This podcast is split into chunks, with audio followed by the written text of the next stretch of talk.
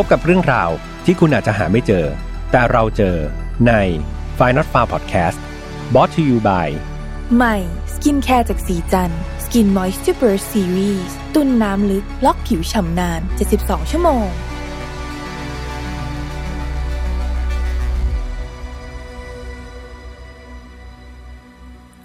สวัสดีครับ ยินดีต้อนรับนะครับเข้าสู่ File Not Found Podcast วันนี้คุณอยู่กับผมแฮมทัชพลเช่นเคยครับ เรามากันในตอนที่ 106 แล้วนะครับ วันนี้ถ้าเพื่อนๆทาง YouTube นะครับที่ได้ดูรูปนะครับก็จะเห็นว่าเสื้อที่พี่แฮมใส่อยู่นะครับก็คือเป็นเสื้อ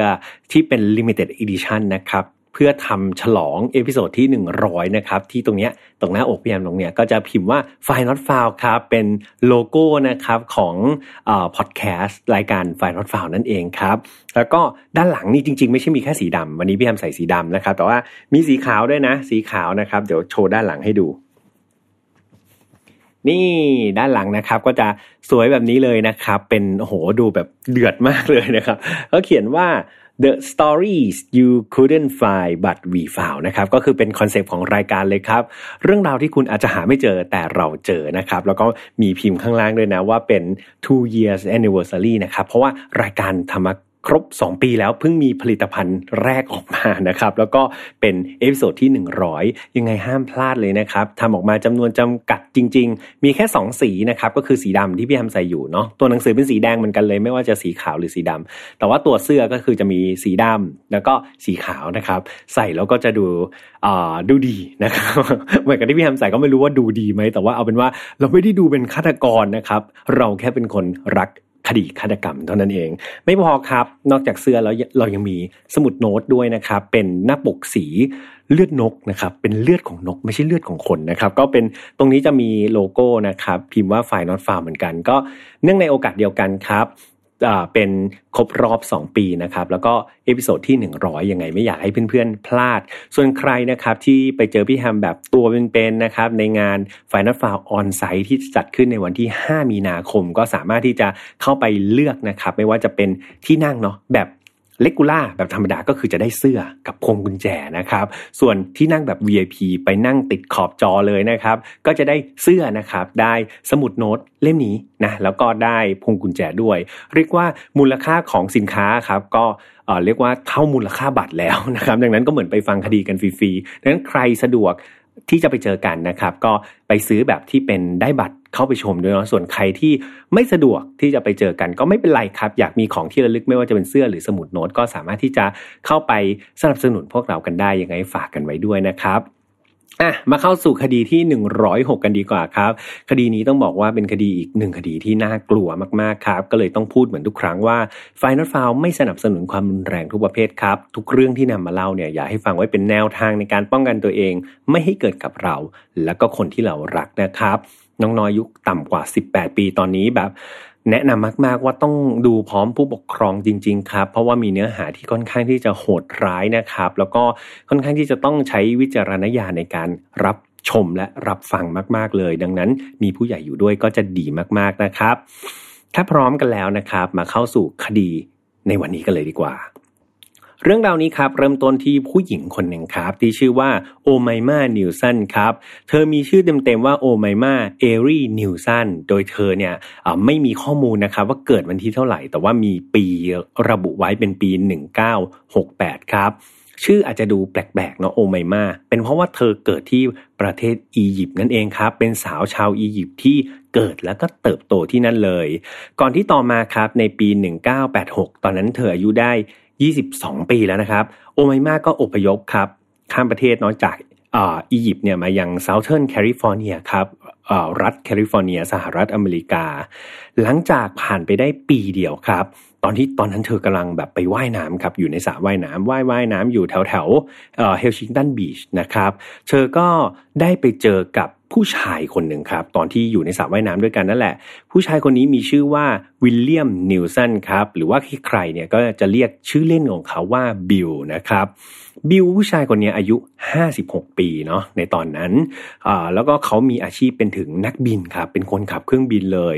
คือต้องบอกว่าหลังจากที่ทั้งคู่เนี่ยแบบสบ ประสานสายตากันครับ ที่สระว่ายน้ำนั่นน่ะ เรียกว่ามันเกิดอาการคล้ายๆ spark ครับโอ้โหรู้สึกแบบถูกใจกันเป็นอย่างมากเลย เรียกว่ามันเป็นรักแรกพบเลยก็ว่าได้ครับ ทั้งคู่เนี่ยตกกลุ่มรักซึ่งกันและกัน แล้วก็ตกกลุ่มรักกันอย่างรวดเร็วมากๆ หลังจากที่ทั้งคู่ขาบได้พูดคุยกันในสระว่ายน้ำนั่นแหละ ก็ดูเหมือนอะไรอะไรมันก็จะถูกใจถูกคอกันซะหมดครับพูดแบบชี้นกเป็นนกชี้ไม้เป็นไม้เลย ก่อนที่บิลครับก็จะชวนโอไมมาเนี่ยบอกว่า เอ้ยเนี่ย ไปอยู่กับเขาไหม ที่เมืองฟินิกรัฐโอเอ่ออาริโซนานะครับ ด้วยความรักที่ตอนนั้นต้องบอกว่ามันร้อนแรงครับ เกินที่พวกเราจะจินตนาการได้ บิลได้ขอ โอไมมาแต่งงานเลยนะครับ ทั้งทั้งที่ทั้งคู่เนี่ยเจอกันแค่ไม่กี่วันเท่านั้นเอง ซึ่งโอไมมาเองก็ไม่ได้ติดขัดด้วยนะครับ ก็ยินยอมเป็นเจ้าสาวของบิลทันที คือเอาจริง ๆ แล้วเนี่ยบิลเนี่ยเป็นหนุ่มโสดอายุ 56 ปีอย่างที่พี่แฮมเล่าไปเนาะ แล้วก็มีภาพลักษณ์หรือว่า image เนี่ยที่ดีมากๆเลยครับ คือเขาเนี่ยขับรถเป็นรถหรูเลยนะ ยี่ห้อ Chevrolet Corvette สีแดงครับ เป็นสปอร์ตสีแดงแบบ โฉบเฉี่ยวเลยแหละ แล้วก็การแต่งตัวของเขาก็มักจะเป็นคนที่แต่งตัวแบบมีสีสันเสมอ คือต่อให้อายุ 50 กว่าเนี่ยก็ยังเป็นคนที่ค่อนข้างใช้สีที่มันฉูดฉาดนะครับในการแต่งกาย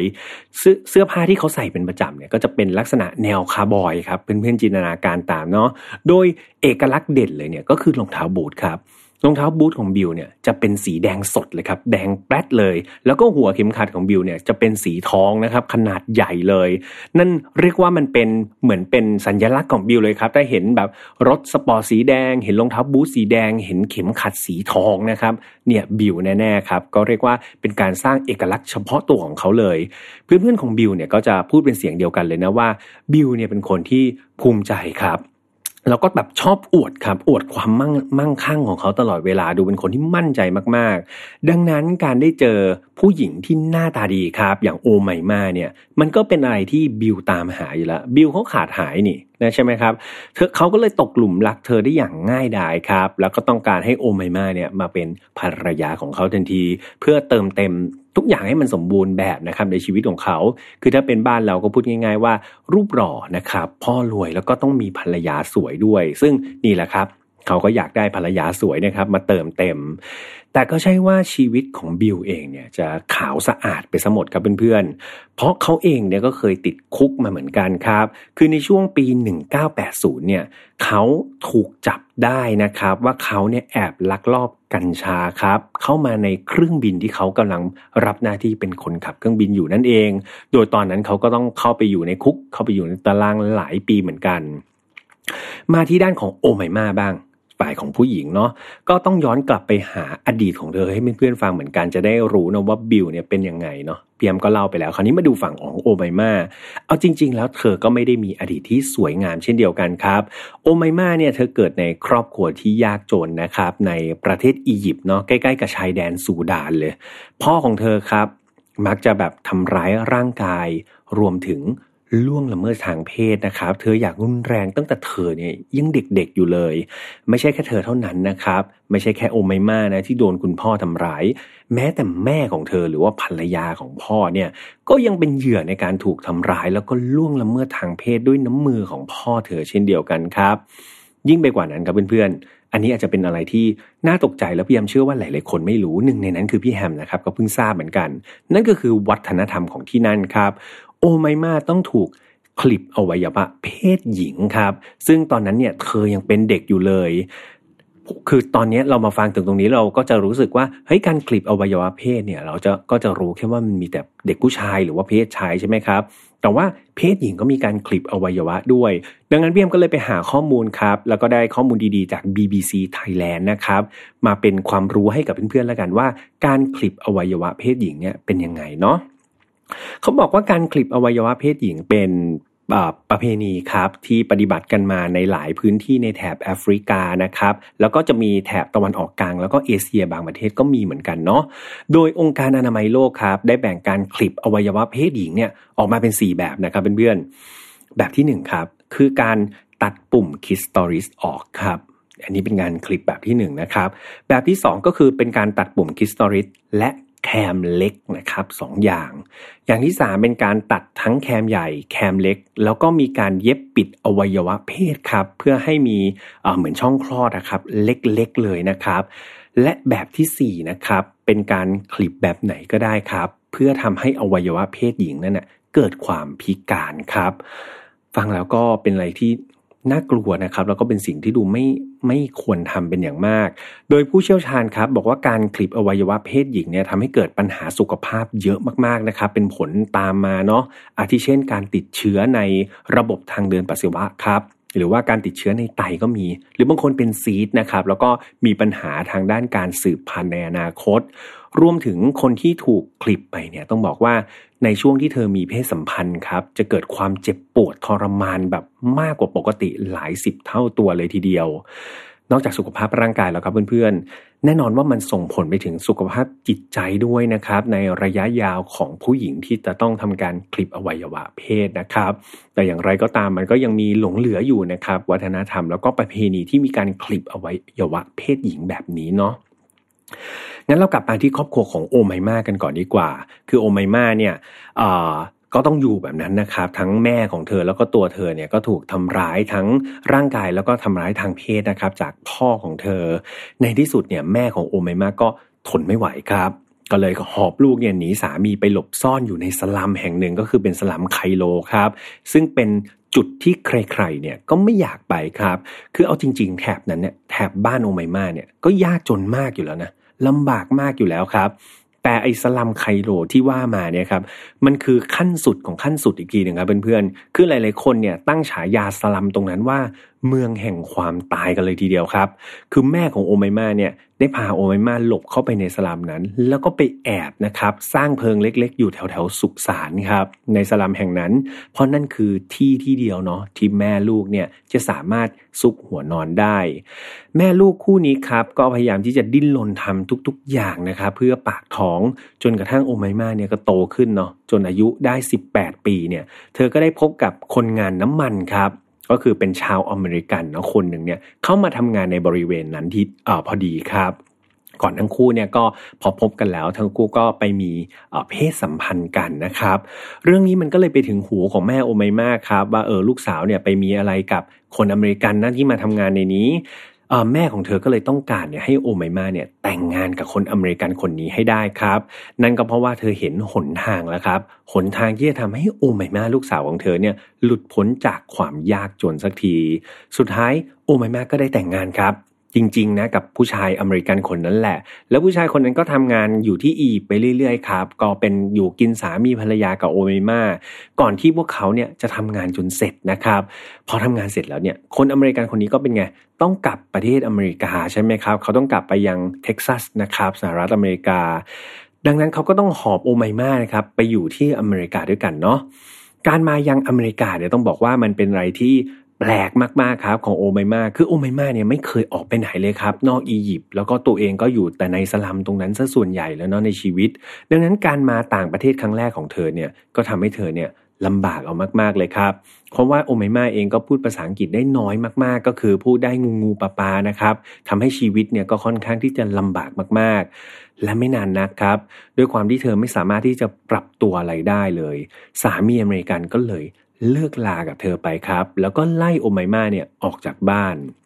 ในตอนนั้นต้องบอกว่าโอไมมาน่าสงสารมากๆครับ เธอเป็นสาวชาวอียิปต์ที่ภาษาอังกฤษก็ไม่ได้ แต่ว่าตอนนี้ไม่มีบ้านอยู่ครับ เธอก็เลยเล่ร่อนไปเรื่อยๆครับ พร้อมกับตัวเองก็ไม่มีเงิน ก็ต้องไปคอยหารับงานแรงงานต่างๆ ในอเมริกาครับ ก็หลักๆก็จะเป็นแม่บ้านเนาะแล้วก็เป็นพี่เลี้ยงเด็ก แต่ด้วยความที่เธอเนี่ยก็มีใบหน้าที่สะสวยครับ มีรูปร่างที่ดีเลยแหละทำให้มีอยู่ครั้งหนึ่งเหมือนกันครับ ที่เธอได้รับงานเป็นงานถ่ายแบบนะครับ ซึ่งมันก็ทำให้เธอมีรายได้อยู่บ้าง แต่ว่ามันก็ไม่ได้มากพอ ให้เธอเนี่ยมีรายได้ได้อย่างยั่งยืนเนาะแล้วอีกอย่างหนึ่งงานถ่ายแบบมันก็เข้ามาเป็นครั้งคราวครับ มันไม่ได้เป็นแบบถาวรสักเท่าไหร่ สุดท้าย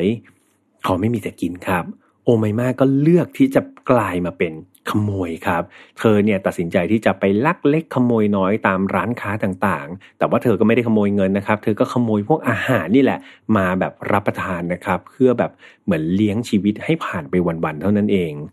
ในระหว่างเดียวกันนั้นครับโอไมมาเองก็ได้คบผู้ชายด้วยนะครับ เป็นผู้ชายชาวอเมริกันเนี่ยหลายคนเลย โดยจุดประสงค์หลักนั้นน่ะ ก็เพราะว่าเธออยากได้แค่เงินแหละครับคบกับใครก็ได้ ใครเข้ามาเธอคบหมดเลย ขอให้คนนั้นเนี่ย มีเงินเพียงพอให้เธอเนี่ย มีกินมีใช้เท่านั้นเอง เธอยินดีไปอยู่กับผู้ชายทุกคนนะครับ ที่มาจีบเธอในทันที ขอเพียงเธอรู้ว่าผู้ชายคนนั้นมีเงินให้เธอใช้ครับแต่ความสัมพันธ์ก็อย่างที่ว่าครับพอจุดประสงค์มันเป็นอย่างนั้นเนาะความสัมพันธ์มันก็เลยเป็นลักษณะสั้นๆครับ คือพอต่างคนต่างเบื่อซึ่งกันแล้วกันก็เลิกกันไปครับ ก็หนีกันไป โอเมมาก็เหมือนเดิมครับพอเลิกกับคนนี้ก็ไปหาผู้ชายคนใหม่ ด้วยความที่เธอก็เป็นคนที่หน้าตาดีอยู่แล้วใช่ไหมครับ เธอก็สามารถที่จะเปลี่ยนแฟนได้ง่าย ๆ เลย แล้วก็ไปอยู่กับผู้ชายคนใหม่ไปเรื่อยๆครับทำลักษณะนี้บนลูปไปเรื่อยๆ แต่การเลิกลาของโอเมมาเนี่ยหลาย ๆ ครั้งมันไม่ได้เลิกกันแบบธรรมดาครับเพื่อนๆ คือมันมีข้อมูลเนาะว่า มีชายคนรักเก่าของเธอบางคนครับ และหนึ่งในนั้นคือคนที่ชื่อว่าโรเบิร์ตฮันสันครับ ถูกพบในลักษณะตัวเนี่ยถูกมัดติดกับเก้าอี้ โดยที่หลังจากที่ตำรวจเนี่ยไปเจอนายโรเบิร์ตคนนี้เนาะเขาก็เล่าให้ฟังว่าเนี่ยเขามีแฟนเก่าคนหนึ่งเป็นผู้หญิงที่ชื่อว่าโอไมมาทำการขู่เขาด้วยปืนครับ ก่อนที่จะปล้นเขาแล้วก็จับเขามัดเนี่ยมัดเขาอยู่กับเตียง แล้วก็หนีหายจากกันไปเลย แต่ว่าอันนี้ก็เป็นแค่หนึ่ง information หรือว่าหนึ่งข้อมูลนะครับที่ได้จากคนรักเก่าของโอไมมากลับมาที่ชีวิตของโอไมมาต่อโอไมมาก็ใช้ชีวิตเร่ร่อนครับ แล้วก็ใช้วิธีการเปลี่ยนผู้ชายไปเรื่อยๆ แบบนี้จากเมืองหนึ่งไปเมืองหนึ่งนะเธอย้ายเมืองไปเรื่อยๆนะครับ จนกระทั่งในปี 1991 เนี่ย เธอก็ได้มาพบกับบิลเนลสัน นะก็คือคนที่มาจีบเธอในช่วงต้นที่พี่แฮมเล่าไปให้ฟังนั่นเองที่บิลมาก็เป็นสไตล์แบบอวดร่ำอวดรวยครับ ก็บอกโอ้โหเขารวยอย่างนู้นรวยอย่างนี้ บิลเนี่ยบอกว่าเขานี่มีเงินเยอะมากเลยนะแล้วก็เขาเนี่ยพร้อมจะเปย์ครับเป็นสายเปย์เลยให้กับคนที่เขารักเนี่ยได้อย่างไม่อั้นเลย และนอกจากเขาจะเป็นนักบินแล้วเนี่ยเขาบอกว่าเขาก็ยังเป็นเจ้าของที่ดินด้วยนะครับในเท็กซัสอีกมากมายเลย มีเพียงสิ่งเดียวที่บิลเนี่ยไม่ได้บอกโอไมมาตอนที่เขาจีบกันในสระว่ายน้ำก็คืออะไรรู้ไหมครับ บิลเนี่ยไม่ได้บอกว่า เอาจริง ๆ เขามีครอบครัวอยู่แล้วครับ เขามีภรรยาที่แต่งงานกันแล้วถูกต้องตามกฎหมาย แถมยังมีลูกด้วยกันอีกแล้วต่างหากเนาะแต่สิ่งนั้นก็มันก็ไม่ได้ทำให้บิลรู้สึกแบบ กระดากใจที่จะขอโอไม่มาแต่งงานเลยนะครับ เขายังคงขอเธอแต่งงานอย่างหน้าตาเฉยเลย อย่างที่ผมเล่าให้ฟังในตอนต้นเรื่องเนาะเขาก็ไม่ได้แคร์ครอบครัวอะไรเขาเลย หลังจากที่บิลครับขอโอเมมาแต่งงาน แล้วก็มีการจัดงานแต่งงานกันจริง ๆ ด้วยนะ ก็มีเพื่อนสนิทครับไปร่วมงานกันพอสมควร ทั้งคู่ก็หลังจากที่แต่งงานกันแล้ว ทั้งคู่ก็วางแผนครับที่จะเดินทางไปยังเท็กซัสอาคันซอนะครับ เพื่อ พาโอไมมาเนี่ยไปเจอกับญาติญาติของบิลด้วยนะ คือเอาจริงๆญาติญาติก็หลายๆคนอาจจะสงสัยใช่ไหมเอ้า มีภรรยามีลูกอยู่แล้วทำไมเอาผู้หญิงที่ไหนมาอีก แต่ว่าญาติญาติทุกคนรู้จักนิสัยบิลดีครับ คือบิลก็ไม่ได้อายุน้อยๆนะแล้วก็รู้แหละว่าเขาเป็นผู้ชายลักษณะแบบนี้แหละ ดังนั้นการที่เขาเอาโอไมมาเนี่ยไปแนะนำในฐานะภรรยาคนหนึ่งครับญาติญาติเองก็ไม่ได้แบบรู้สึกตะขิดตะขวงใจนะครับ กลับมองเป็นเรื่องปกติด้วยซ้ำไป แต่ว่าที่เขาจะแปลกใจนิดหน่อยก็ตรงที่ว่า ทำไมโอไมมาถึงยอมไปคบกับบิวนะทั้งทั้งที่ทั้งคู่เนี่ยอายุแบบห่างกันเยอะมากๆครับ แล้วก็โอไมมาเนี่ยอายุแค่ 20 ต้นๆ เอาจริง ๆ คืออายุพอๆกับลูกสาวคนเล็กของบิวเลยด้วยซ้ำนะครับ มาถึงตรงนี้ครับ หลายๆคนก็อาจจะแปลกใจว่า เอ้าแล้วภรรยาของเขาล่ะ หรือว่าลูกของบิวล่ะทำไมแบบไม่รู้สึกแบบอะไรบ้างหรอเนี่ยพ่อไปแต่งงานกับผู้หญิงอีกคนหนึ่งใช่ไหมครับ คือจากข้อมูลที่ผมพยายามไปหามาเนี่ย เอาจริงๆ มันไม่ได้มีการกล่าวอ้างถึงครอบครัวที่ถูกกฎหมายของบิลเลยนะครับ ซึ่งก็เข้าใจได้ว่าเดี๋ยวเรื่องราวที่เล่าต่อๆไปเนี่ยมันก็อาจจะมีเรื่องของกฎหมายที่ต้องเข้ามา protect ครอบครัวของบิลด้วยนะครับ ดังนั้นพี่แฮมก็พยายามจะหามาแล้วแหละก็แปลกใจเหมือนกันว่าทำไมภรรยาของบิลถึงปล่อยบิลแบบนี้ แต่ว่าข้อมูลหาไม่ได้จริง ๆ อันนี้ก็ถ้าเกิดเพื่อนๆมีข้อมูลดีๆนะครับ สามารถแปะคอมเมนต์กันไว้ได้เนาะ กลับมาที่คู่รักคู่นี้โอไมมากับบิลกันต่อ พวกเขาก็หลังจากเดินทางไปเจอกับญาติกันหมดแล้วนะครับเขาก็เดินทางกลับแคลิฟอร์เนียครับแล้วก็ไปอยู่กินกันในอพาร์ตเมนต์ของบิลเนาะในคอสตาเมซาครับ เวลาผ่านไปจนกระทั่งวัน Thanksgiving ก็คือวันขอบคุณพระเจ้า คือฝรั่งเขาก็จะมีวันที่แบบวันขอบคุณพระเจ้านะครับ หรือชาวคริสต์นะครับ ก็จะมีวันขอบคุณพระเจ้า บิลก็ได้พูดคุยกับมาร์กาเร็ต ลูกสาวนะมาร์กาเร็ตคือลูกสาวของบิลทางโทรศัพท์เขาก็บอกว่าเนี่ยตอนเนี้ยพ่อมีแฟนใหม่แล้วนะ แฟนใหม่ของพ่อชื่อโอไมมาแล้วก็เป็นความสัมพันธ์ที่ดีมากๆเลย ตอนนี้พ่อมีความสุขมากๆเลย แต่ว่าในวัน Thanksgiving เนี่ยอยากจะเชิญมาร์กาเร็ตเนี่ยมารับประทานอาหารร่วมกันนะ อยากให้มารู้จักกับโอไมมาด้วย นี่คือสิ่งที่บิลพยายามโทรศัพท์ไปชวนลูกสาวนะครับมากินข้าวด้วยกัน แต่ปรากฏว่ามาร์กาเร็ตครับ คนที่เป็นลูกสาวนั้นก็กลับปฏิเสธนะครับ เธอก็ไม่อยากจะมาเจอกับผู้หญิงคนรักคนใหม่ของพ่อสักเท่าไหร่ เหตุการณ์ครับก็ผ่านไปเรื่อยๆนะครับ ก็ดูเหมือนจะไม่มีอะไรเนาะจนกระทั่งผ่านไป 3 วันครับ หลังจากวัน Thanksgiving นั่นนะก็เป็นวันที่ 1 ธันวาคมในช่วงเช้าตรู่ครับ ได้มีผู้ชายคนหนึ่งนะที่ชื่อว่าโจเซเอสคินวอลครับเขาเนี่ยกำลังนอนนอนอยู่ในบ้าน แล้วก็มีเหมือนคนเนี่ยมา กดกริ่งครับ ที่หน้าประตูบ้านเขาก็เลยสะดุ้งตื่นขึ้นมา เขามองออกไปครับที่นอกหน้าต่างเนี่ยเขาเห็นรถ Chevrolet Corvette สีแดงนะครับ รถสปอร์ตสีแดงคันนั้น เพื่อนๆก็น่าจะรู้อยู่แล้วนะว่าเป็นรถของใคร มันจอดอยู่ที่หน้าบ้านของเขา แต่จริง ๆ ตอนนั้นโจเซ่เขาไม่รู้จักครับว่ารถคันนี้เป็นของใคร แล้วก็รู้สึกไม่ได้คุ้นตาเลยโจเซ่ก็เลยคิดว่าโอ้สงสัยมากดกริ่งแบบผิดบ้านหรือเปล่า โจเซ่ก็เลยไม่ได้ลงไปเปิดประตูครับ แล้วก็เขาก็นอนต่อ จนแต่ว่าตาเขาก็แอบมองที่หน้าต่างนะว่ารถคันนั้นจะยังไง แต่สักพักหนึ่งครับ รถคันนี้ก็ขับออกจากบ้านเขาไป ต่อมาในวันเดียวกันครับ ช่วงเวลาประมาณบ่ายโมงแล้ว ปรากฏว่ารถเชฟโรเลตสีแดงรถสปอร์ตคันนี้ขับมายังบ้านของโคเซอีกครั้งหนึ่งครับ แล้วก็มีคนเนี่ยมาเหมือนมากดกริ่งที่หน้าประตูเขาเหมือนเดิมเลย ซึ่งรอบนี้โจเซ่มั่นใจแล้วว่า ไอ้ผู้ชายหรือว่าผู้หญิงที่ขับรถมาเนี่ย จะต้องเป็นคนที่มากดกิ่งหน้าบ้านเขาอย่างตั้งใจแน่นอนครับ ไม่มีทางที่จะกดผิดสองรอบ ดังนั้น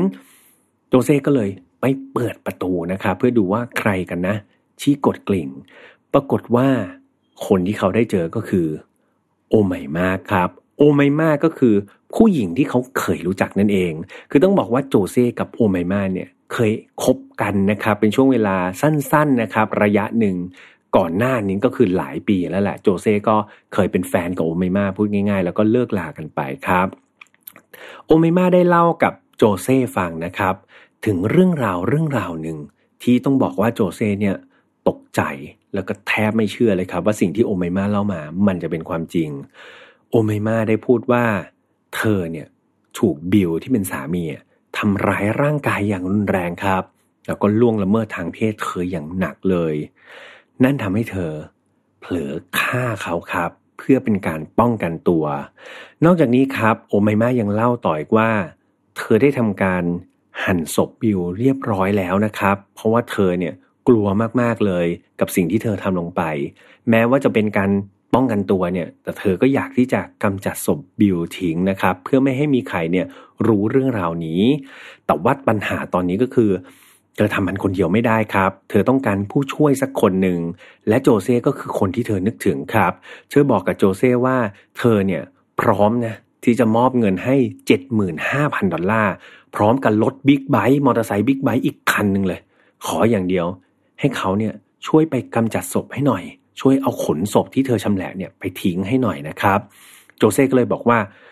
อะโอเคโอเค เดี๋ยวช่วยให้ละกัน ก็ถ้าได้เงินเยอะขนาดนี้ได้บิ๊กไบค์อย่างเงี้ยเดี๋ยวช่วยนะ แต่ว่าเขาเนี่ยอยากให้โอไมมาเนี่ยกลับไปที่อพาร์ตเมนต์ก่อน เพื่อเขาเนี่ยจะได้ไปจัดเตรียมรถบรรทุกนะครับ จะได้ไปขนศพบิล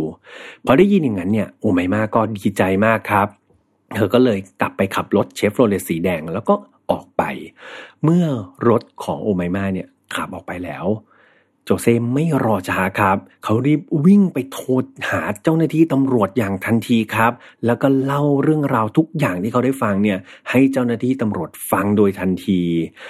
เนื้อหาต่อจากนี้ครับ จะมีความรุนแรงมากๆนะครับ แล้วก็เป็นสภาพเหตุการณ์ที่ค่อนข้างน่ากลัวพอสมควร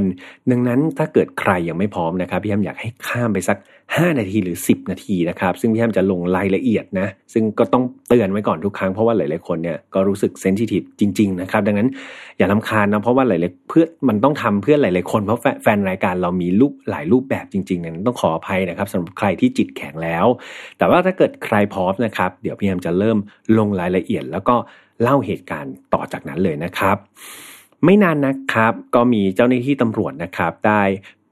รับแจ้งใช่ไหมครับเขาก็ทำการแบบตามหาโอไมมาแล้วก็มีเจ้าหน้าที่คนหนึ่งครับ ไปพบกับโอไมมาในเรือลำหนึ่งของบิวนะครับ คือบิวมีเรือด้วยนะ โดยข้างๆโอไมมาที่นั่งอยู่บนเรือนั่นมีถุงขนาดถุงขยะนะครับ ใบใหญ่มากๆเลยตั้งอยู่ใบหนึ่ง เจ้าหน้าที่เลยขอทำการตรวจสอบถุงขยะใบนั้นครับ และก็แน่นอนครับไม่มาเธอก็ไม่มีสิทธิ์ที่จะปฏิเสธ และเมื่อเจ้าหน้าที่เปิดดู ปรากฏว่าข้างในก็คืออวัยวะของมนุษย์ทั้งนั้นเลยครับ มีทั้งอวัยวะภายใน และอวัยวะภายนอกมากมายอัดเต็มถุงไว้หนด เจ้าหน้าที่ได้สอบปากคำโอไมมาเนาะ เธอบอกว่าอวัยวะบอกเหล่านี้ครับ มันเป็นอวัยวะของคนที่บิวเนี่ยฆ่าทิ้ง แล้วก็ต้องการให้เธอเนี่ยเป็นคนช่วยกำจัด คือบิลเนี่ยไปฆ่าใครก็มาก็ไม่รู้ ยัดแบบชำแหละใส่ถุงแล้วก็เนี่ยโอไมมาเป็นคนที่ถูกบิลสั่งมาให้เอาศพมาทิ้งอีกทีหนึ่ง แถมเธอบอกว่าตอนนี้บิลอะหนีไปแล้วนะ หนีไปอยู่ที่ฟลอริดาแล้ว เจ้าหน้าที่ตำรวจครับก็เลยได้ออกหมายค้นอพาร์ตเมนต์ของบิลครับ แล้วก็ส่งเจ้าหน้าที่เนี่ยเข้าไปตรวจสอบในอพาร์ตเมนต์ของบิลเนี่ยหลายคนเลย ปรากฏว่าเมื่อเข้าไปครับ พวกเขาได้เจอกับกระเป๋าเดินทางเนี่ยหลายใบเลยนะ วางเรียงกันเต็มไปหมดเลย แล้วก็ภายในครับ ก็พอเปิดกระเป๋าเดินทางออกมาเนี่ย พบว่าภายในเนี่ยมีถุงขยะครับ บรรจุอยู่เต็มแน่นแทบจะทุกกระเป๋าเลยนะครับ แน่นอนว่าพอเปิดถุงพลาสติกเหล่านั้นออกมาครับเพื่อนๆก็เดาไม่ยากเลยครับ มันก็คือซากชิ้นส่วนของมนุษย์ที่ถูกตัด แบ่งออกมาอย่างดีนั่นเอง เจ้าหน้าที่ตำรวจครับยังได้พบกับโคมไฟที่มันแตกนะครับ แล้วก็เตารีดเนาะที่ยังมีเศษเนื้อเยื่อ แล้วก็เส้นผมของมนุษย์เนี่ยติดอยู่ด้วยนะครับ ได้มีการสำรวจไปยังบริเวณต่างๆในบ้าน แล้วก็พบว่าในห้องนอนเนี่ยบริเวณเตียงเนี่ยมันโชกเต็มไปด้วยเลือดครับ แล้วก็เสาของเตียงคือเตียงเขามีเสาด้วยนะเสานี่หักหมดเลย ในห้องน้ำพบลำตัวของมนุษย์ครับที่ถูก ถลกหนังขึ้นนะครับแล้วแขวนไว้ คือลักษณะคล้าย ๆ แบบเหมือนโรงฆ่าสัตว์ที่เพื่อนๆอาจจะเคยเห็นตามสารคดีหรือว่าในหนังสยองขวัญครับ ก็คือเป็นตัวมนุษย์เนี่ยแล้วก็ถลกหนัง แล้วก็แขวนกับตะขอไว้นะครับ ในห้องน้ำเพื่อปล่อยให้เลือดเนี่ยค่อยๆหยดติ๋งติ๋งติ๋งลงมาที่พื้นครับ ยังไงอย่างนั้นเลย แต่นั้นมันยังไม่แย่เท่าห้องครัวครับ คือในห้องครัวครับ มีการพบมือของมนุษย์ ข้อมือของมนุษย์สองข้อนะครับ ถูกตัดแล้วก็สับจับไว้ทิ้งไว้ในหม้อ มีการคลุกเขากับแป้งครับ แล้วก็ผสมเนื้อไก่งวงลงไปด้วย คือพูดง่ายๆก็คือเตรียมทอดนะครับ เตรียมทอดรับประทาน นอกจากนี้ในถังขยะยัง ค้นพบส่วนที่เป็นสะโพกของมนุษย์นะครับ เป็นเนื้อสะโพกของมนุษย์เนี่ยทำการสับแล้วก็ผสมกันเนื้อไก่งวงครับให้เรียบร้อยเลย ซึ่งในส่วนที่เจอในถังขยะเนี่ยมีการใส่ซอสแครนเบอร์รี่นะครับคลุกเคล้าไว้อย่างดีด้วย หลังจากนั้นตำรวจครับก็ไปเปิดตู้เย็นดูเนาะพบว่าในช่องแช่แข็งเนี้ยเปิดมาเนี่ยเห็นเป็นผักครับผักเต็มเลย แต่หลังจากเอาผักออกแล้วครับเพื่อนๆปรากฏว่ามันเจอวัสดุอ่าเหมือนเป็นวัตถุกลมๆ ขนาดใหญ่ถูกห่อด้วยกระดาษฟอยล์แล้วเมื่อเปิดกระดาษฟอยล์ออกมาครับ เพื่อนๆคงไม่ต้องเดายากครับ ส่วนนั้นก็คือศีรษะของบิวนั่นเองเนาะก็ถูกแช่เย็นไว้ห่อด้วยกระดาษฟอยล์ก็ยังไม่พอครับ คือลักษณะของศีรษะนั้นคือต้องบอกว่ามันมันไม่เกลี่ยมแล้วครับ เหมือนถูกเอาไปเผามานั่นเอง กลับมาที่สถานีตำรวจครับเพื่อนๆ คือตอนนั้นโอไมมาเนี่ยจำกันได้ใช่ไหมเธอไปถูกเจอที่เรือของบิลนะ เธอก็เลยถูกนำไปอ๋อที่สถานีตำรวจก่อน แล้วขณะเดียวกันตำรวจก็ไปสำสำรวจอพาร์ตเมนต์ของบิลซึ่งตอนนั้นโอไมมา เธออยู่ที่สถานีตำรวจเนาะ เธอก็ถูกสอบปากคำครับ อืม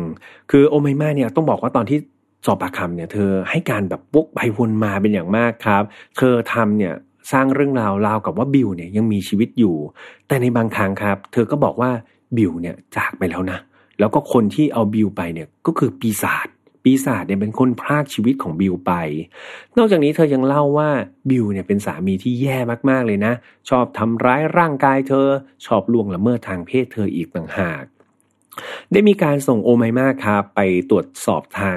นิติเวชดด้วยนะครับ ที่โรงพยาบาลใกล้เคียง แล้วก็ปรากฏว่า มันไม่มีการพบร่องรอยอที่อวัยวะเพศของโอไมมาที่เป็นลักษณะการถูกล่วงละเมิดทางเพศเลยนะครับ ดังนั้นแทบจะตอบได้เลยครับว่าโอไมมาไม่ได้ถูกล่วงละเมิดทางเพศ มาในช่วงเวลาอันใกล้ๆนี้อย่างแน่นอนครับ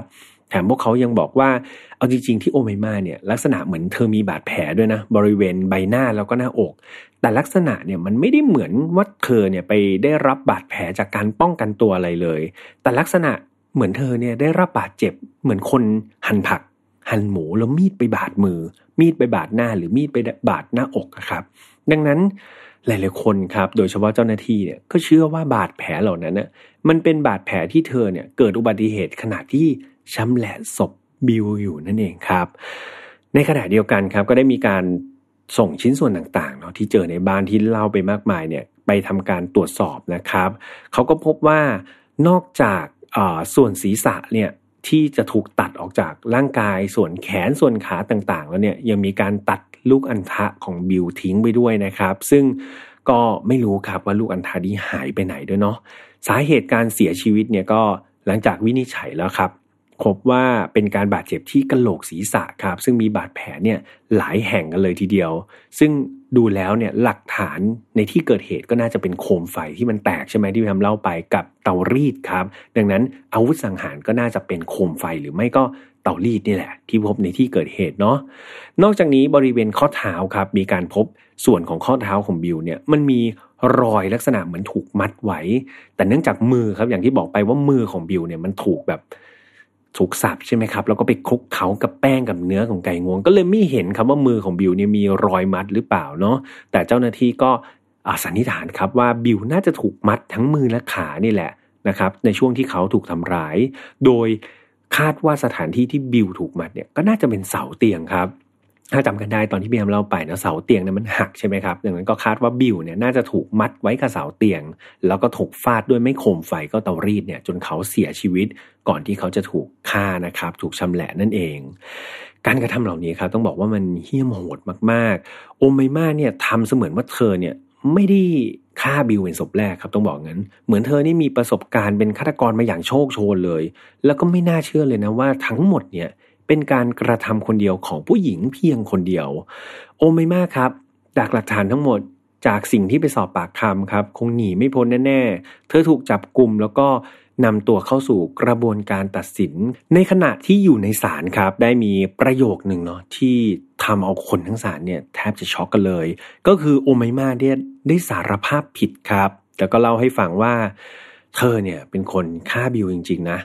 แล้วก็เธอก็เล่าวิธีการต่างๆ อย่างที่พี่ทำเล่าไปนะครับ แล้วเธอได้บอกว่าเธอได้ปรุงนะครับซี่โครงของบิลเนี่ยในซอสบาร์บีคิวด้วย แล้วก็ทำการเอามันไปปิ้งครับพอปิ้งเสร็จ เธอก็เอามากิน แล้วเธอบอกว่าในตอนที่เธอกินซี่โครงของสามีนั่นเธอถึงกับอุทานออกมาเลยนะ เธออุทานออกมาว่า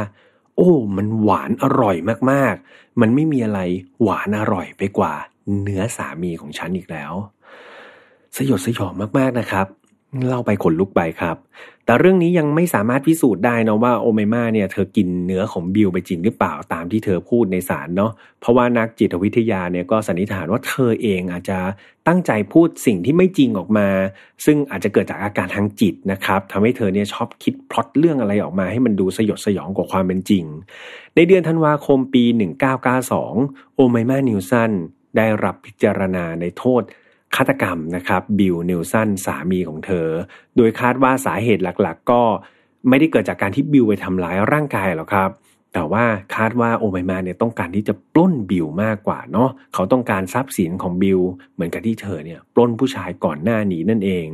เธออาจจะใช้มุกครับล่อหลอกบิลเหมือนเดิมก็คือ มาทำกิจกรรมทางเพศโดยให้บิลเนี่ยมัดตัวเองไว้กับเสาเตียง แล้วเดี๋ยวก็มีกิจกรรมทางเพศกันก็เป็นลักษณะ รสนิยมแบบหนึ่งนะครับที่ชอบแบบมัดแล้วก็มีเพศสัมพันธ์กัน โดยเธอเนี่ยก็หลอกบิลไปพอมัดกับเตียงเสร็จ เธอก็ทำการใช้ปืนมาขู่นะครับแล้วก็ทำการปล้นบิลเพียงแต่รอบนี้ดูเหมือนบิลจะไม่ยอมนะครับจะไม่ยอมทำตามที่โอไมมาต้องการ เธอก็เลยทำการสังหารบิลซะครับ แม้ว่าโอไมมาจะให้การปฏิเสธนะครับมาตลอดว่าสิ่งที่ตำรวจพูดมาเนี่ยมันไม่เป็นความจริงหรอก คือเธอให้การวกไปวนมามากๆครับ แต่ว่าพอศาลตัดสินออกมาเธอก็ยังคงปฏิเสธกลับมาปฏิเสธอีกแล้วนะบอกว่าที่เธอทำไปเนี่ยเป็นการป้องกันตัวจริง ๆ บิวเนี่ยมาทำร้ายเธอมาทรมานทางเพศเธอหลังจากแต่งงานอยู่ตลอด นั่นทำให้เธอเนี่ย ป้องกันตัวเอง เธออ้างว่าก่อนที่เธอจะฆ่าบิวเนี่ย บิวได้มัดเธอไว้ด้วยซ้ำแล้วก็จับเธอเนี่ยไปเป็นทาสนะครับ ก่อนที่จะทำการล่วงละเมิดทางเพศ เธอเนี่ยหลายวันติดกันโดยไม่ให้เธอพัก จนวันหนึ่งเนี่ยเธอสามารถที่จะเหมือนค่อยๆ ขยับมือ แก้มัดออกมาได้ ในตอนนั้นเองเธอก็เลยเอามือเนี่ยไปคว้าตะเกียงครับ แล้วก็มาฟาดที่หัวของบิลก่อนที่จะใช้กรรไกรครับที่หยิบได้บริเวณนั้นนะ เสียบเข้าไปในคอบิลนะครับจนกระทั่งบิลเนี่ยเสียชีวิต และทุกอย่างเธอก็ยังยืนยันว่า นั่นคือการป้องกันตัวเองนะครับเธอบอกว่าเฮ้ยเรื่องหั่นศพเนี่ยเธอจำไม่ได้เลยครับ ว่าเธอเป็นคนหั่นเองนะ เธอบอกว่า เอ้ย เธอไม่รู้เรื่องครับ เธอจำไม่ได้ว่าเธอเป็นคนทำในเดือนมกราคมครับปี 1993 คณะลูกขุนได้พิจารณาคดีเป็นระยะเวลา 6 วันครับ ก่อนที่จะได้ลงโทษเธอเป็น second degree murder ครับก็คือไม่ใช่ first degree murder เนาะโดยเธอจะได้รับจำคุกนะครับอย่างน้อย 27 ปีจนถึงตลอดชีวิต โอไมมาได้ขอทำพาโรครับ ขอรับทันบนในปี 2006 ที่ผ่านมา แต่ว่าถูกปฏิเสธนะครับ เพราะว่าศาลก็ยังเห็นว่า โอไมมายังเป็นมีพฤติกรรมที่คาดเดาได้ยากครับ แล้วก็มีความเสี่ยงที่เป็นภัยคุกคามต่อสังคม ดังนั้น พวกเขาก็ไม่อยากให้บุคคลอันตรายนะครับ อย่างโอไมมาเนี่ยไปอยู่ในสังคมก็เลย ขอแบบปฏิเสธการอุทธรณ์ครั้งนี้ ต่อมาในปี 2011 ครับ ก็คือ 5 ปีถัดมาเนี่ยโอเมมาได้รับสิทธิ์ในการขออุทธรณ์อีกครั้งหนึ่ง และรอบนี้ก็ถูกปฏิเสธเหมือนเดิมครับ โอไมมายังคงที่แบบดูแล้วแบบทรงไม่ค่อยดีนะครับศาลก็ยังไม่อยากที่จะปล่อยตัวเธอไป โดยเธอมีโอกาสที่จะขอ ทันบนอีกครั้งนะครับ ในปี 2026 ครับ ก็คืออีกกี่ปีอีก 4 ปีข้างหน้านะครับ เพื่อขอทันบนเนาะก็ไม่รู้ว่าอีก 4 ปีข้างหน้าเนี่ยโอไมมาจะสามารถที่จะออกมาใช้ชีวิตในสังคมได้หรือเปล่า ซึ่งถ้าเธอออกมาได้จริง ๆ ตอนนั้นเธอจะอายุ 58 ปีนะครับ ก็ไว้ยังไงปี 2026 นะครับ ก็ถ้าไม่ลืมนะ หรือว่าพี่แฮมยังทำรายการอยู่ เรามาติดตามข่าวของโอไมมากันนะครับ ว่าเธอจะสามารถมีอิสระ ภายนอกได้หรือเปล่า ก็เป็นอันจบคดีสุดโหดในวันนี้นะครับ ก็เป็นอีกหนึ่งคดีที่เล่าไปแล้วก็ต้องกลืนน้ำลายตัวเองไป